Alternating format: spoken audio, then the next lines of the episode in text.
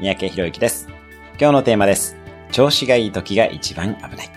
私はインシアードというフランス系のビジネススクールの大学院に通っています。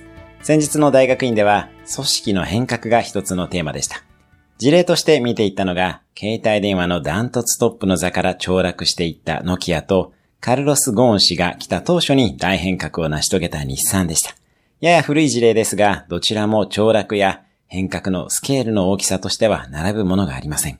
私が強く感じたことは、トップにいる時や調子がいい時は極めて危険な状態で、ピンチの時こそ変革のチャンスであるということです。